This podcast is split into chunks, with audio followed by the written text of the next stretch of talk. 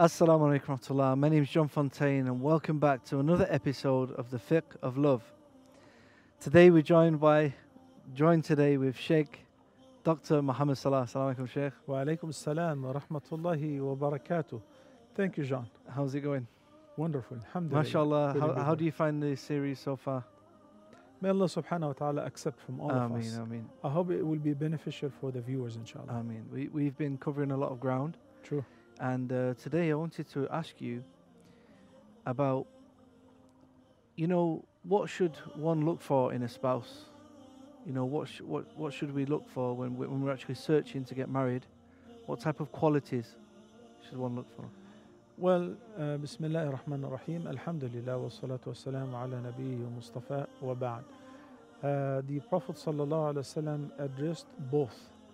The man who's looking forward to get married, what kind of qualifications he should look for in a woman that he is interested in marrying, and as well as the recommendation for the girl and the guardian to look for certain qualities in the man who's either proposing, or even sometimes if you see somebody who's really good and maybe he doesn't know that you have a daughter, or he doesn't know that you have a sister who, at a marriageable age, so he doesn't come forward.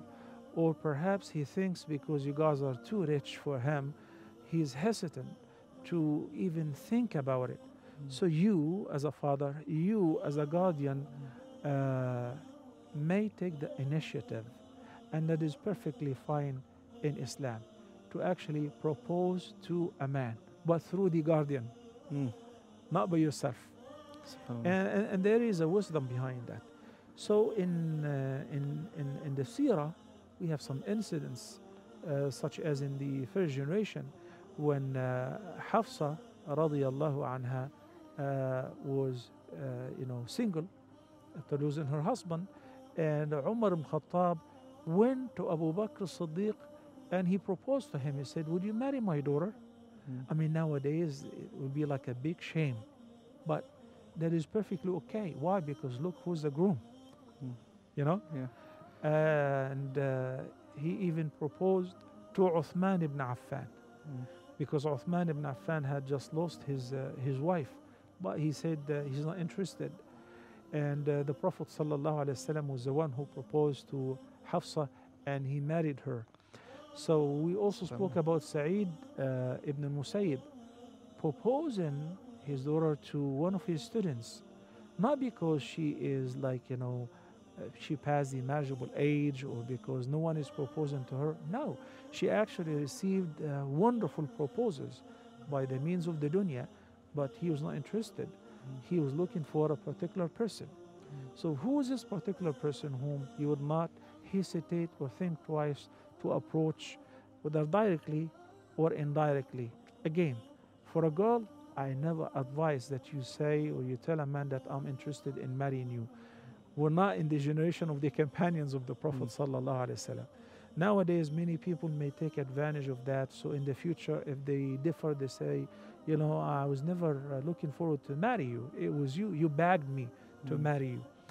There comes the role of the guardian, the wali.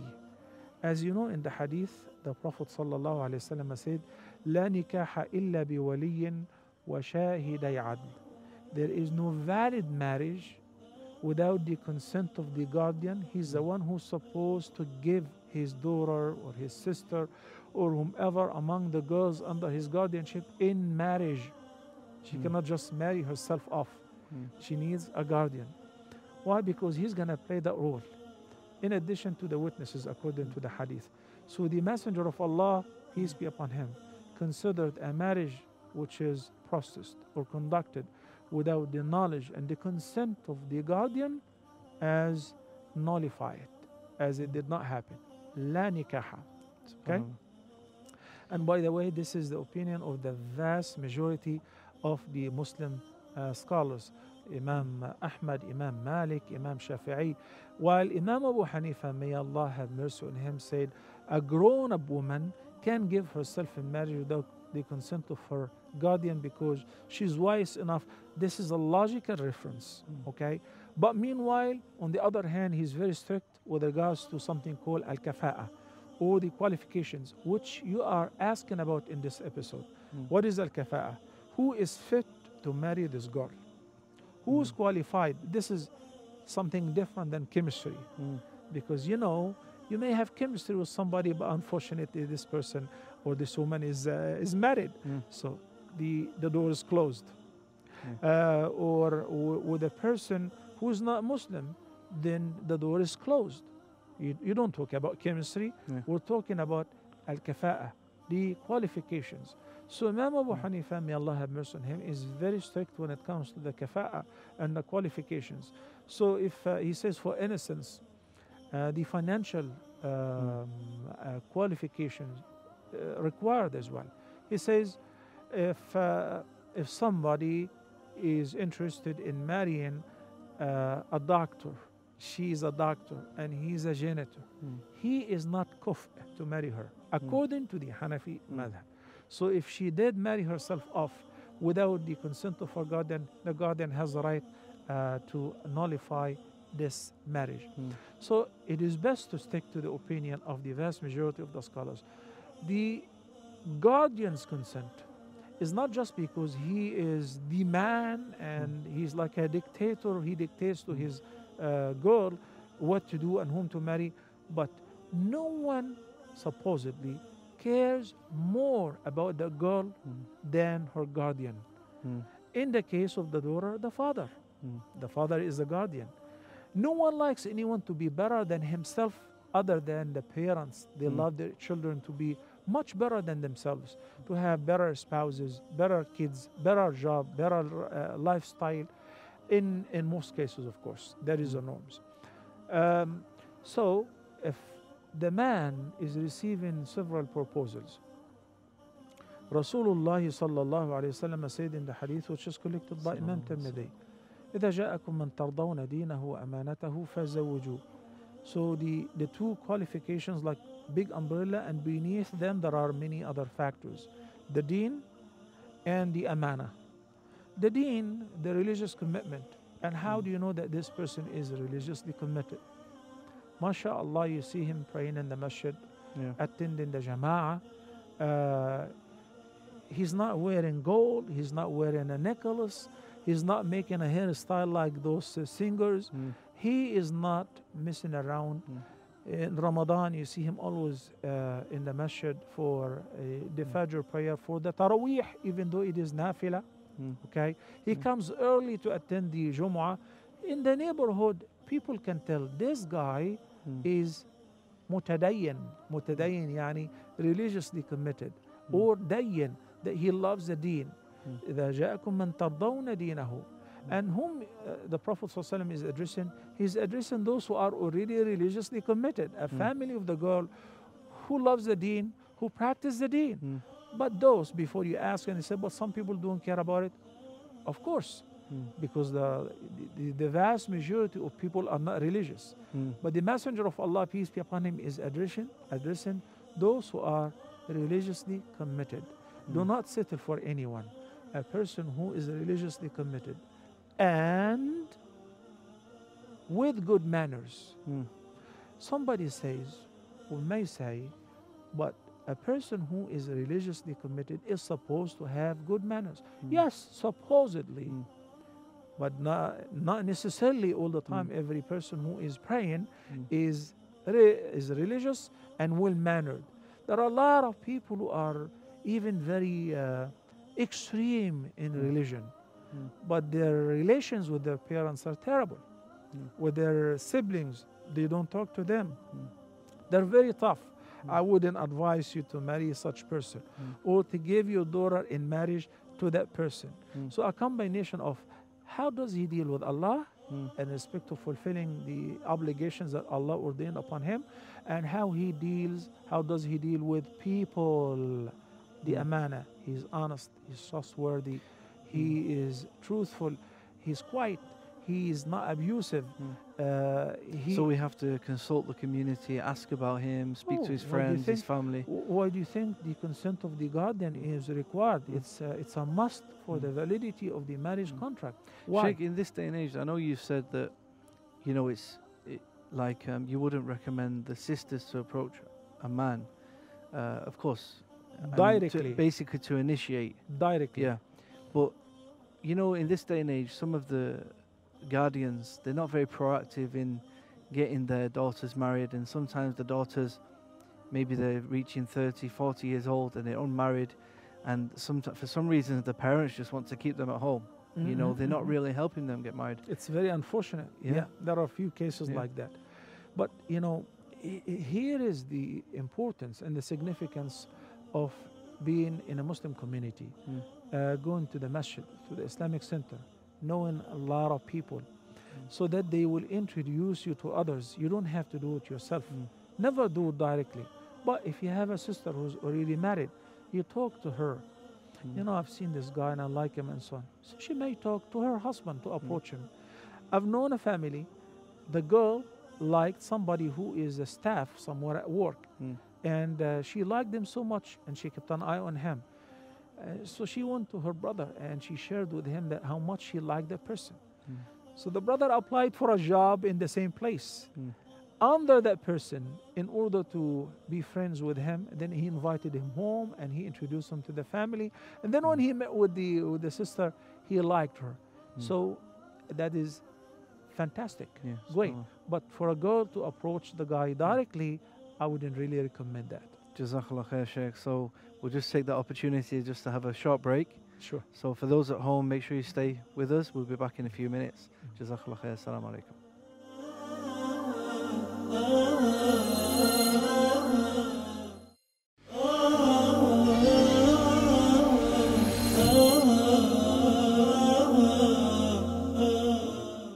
Assalamu alaikum warahmatullah. Welcome back to the Fiqh of Love. My name is John Fontaine and we're here joined with Dr. Muhammad Salah. Assalamu alaikum, Sheikh. Wa alaikum assalam wa rahmatullah wa barakatuh. Welcome back. Yeah, alhamdulillah. Sheikh, we were just discussing, you know, how we was mentioning how the guardian should be proactive as well as family and friends, you know, help the unmarried get married. SubhanAllah, I have a friend of mine. I recently helped him get married, actually. Alhamdulillah, I was in Kuwait and I was in a lesson, and a man was asking, you know, he basically wanted to get his daughter married. So I knew that I have a friend who's also unmarried, around the same age. And alhamdulillah, I managed to, you know, connect him with the brother. And alhamdulillah, they ended up getting married, alhamdulillah. So they've been married for over 6 months now. Alhamdulillah, beautiful. And alhamdulillah, it's just nice to see, you know, to have that experience of helping someone. That is instructed in the Quran, وَتَعَاوَنُوا عَلَى الْبِرِّ وَالتَّقْوَى. We should cooperate and help one another to achieve what is good and what is righteous. And in the Muslim community, the role of the Imam isn't just to lead the prayer and to deliver the speech on Friday and to attend the funeral. That is, you know, these are the basics. But there is a deeper role and very important, not any lesser than leading the prayer and giving the speech, which is to resolve many problems in the community, to play the role of the family father in case that the family father is inactive or is not present. So you know that in your class or your wife as an imam knows that this girl, mashallah, is a very good girl. You don't have a boy to marry him off to her, but there is another person in the community or a father who has a good son. So you make the connection, you introduce them to each other. Will you be rewarded for that? Of course. Ad-dallu ala al-khayri kafa'ili. And similarly, if the girl doesn't have a guardian, or if the guardian is, as you said, inactive or too shy, then talk to the imam. The imam is supposed to be the secret keeper of the entire community. So you don't go and confess to the imam your faults and your errors, but you consult him with your even personal matters. And he's supposed not to reveal any of that to anyone. So he can perhaps in lecture say, in one case, but without pointing fingers or mentioning names. So the imam may introduce the girl to somebody who's a good suitor. When we mentioned previously, John, the Prophet ﷺ spoke about the two main qualities, like the big umbrella, which is deen and the amana, yani the akhlaq and the manners. Umar ibn Khattab radiallahu anhu, when somebody was making a recommendation before him and vouching the credibility of one person, he's really good, this brother is super nice, etc., etc., as many of us do sometimes. So he intervened and he said, how do you know that guy whom you're vouching his credibility? Are you guys neighbors? He said, no. He said, oh, perhaps you've done business together. He said, not that either. So did you travel with him for a long journey, go for jihad, or travel, you know, because they travel not in the train, or you travel on the back of a camel, so you camp, you encamp somewhere and you stay days and nights, plenty of time to get to know the person from so close. He said, no, not that either. He said, oh, perhaps you've seen him going back and forth to the masjid. He said, yeah, indeed, I saw him. He's a masjid-going guy. He's religious. He said, that is not sufficient. SubhanAllah. You know, this part is pertaining to his relationship with Allah. We say repeatedly, it's supposed to reflect positively on his dealing with others, with people in general, Muslims and non-Muslims. Then more specifically, family members, parents, siblings, and then eventually in the future, wife and the children. But some people with the limited understanding, they take the deen from a very narrow window. It is growing the prayer mark, fasting a lot without realizing the spirit of fasting, many things like that. We don't want this kind of person. We want a person who is moderate in his worship, but he is super nice, or at least nice when it comes to the akhlaq. When you ask about a person and his own parents say, will never recommend him to marry your daughter, that's it, chapter is closed. You know, he is not good to the closest people to him, his parents. Then in this case, what do you expect? Sheikh, just on this topic, you know, if you do know someone who is struggling, maybe they have sins that you know about, maybe they smoke, maybe they're into the wrong kind of things, and you know that somebody has actually is interested in them for marriage, what should you do about that? You know, should you actually... You mean if you're consulted? Not if you're not consulted. Yeah. Should you speak to them, or should you just stay out of it only if you're consulted? Well, that's it's a good question, and it's a tough question. It depends on my relationship with those people. Like, and it also depends on how severe is the involvement of that person in the sins. Like somebody who's alcoholic, but those people do not know. Well, I should come forward. Okay, this person is known to have illicit relations. Okay, his own family doesn't know about it. But everybody else knows. So people from outside came and, you know, he proposed to them, and people, they don't know anything about him. If you have a chance to warn them, because the Messenger of Allah, peace be upon him, says in the hadith, لا يؤمن أحدكم حتى يحب لأخيه ما يحب لنفسه. None of you will become a true believer, not unless, not until he loves for his brother, for his sisters, whatever he loves for himself. So would you like yourself to fall in such pit? Would you like your daughter to be given in marriage to somebody who seems to be nice, but he's alcoholic, or he's corrupt, or he's in drugs? Of course not. And that's why we return back to the same point, which is, what is the role of the guardian in verifying the amana, the akhlaq, the manners of that person? You know, Sheikh, you know, a few episodes back we were speaking about divorce. You know, that divorce is actually increasing, not just amongst Muslims, but humans worldwide. In general. Yeah, worldwide.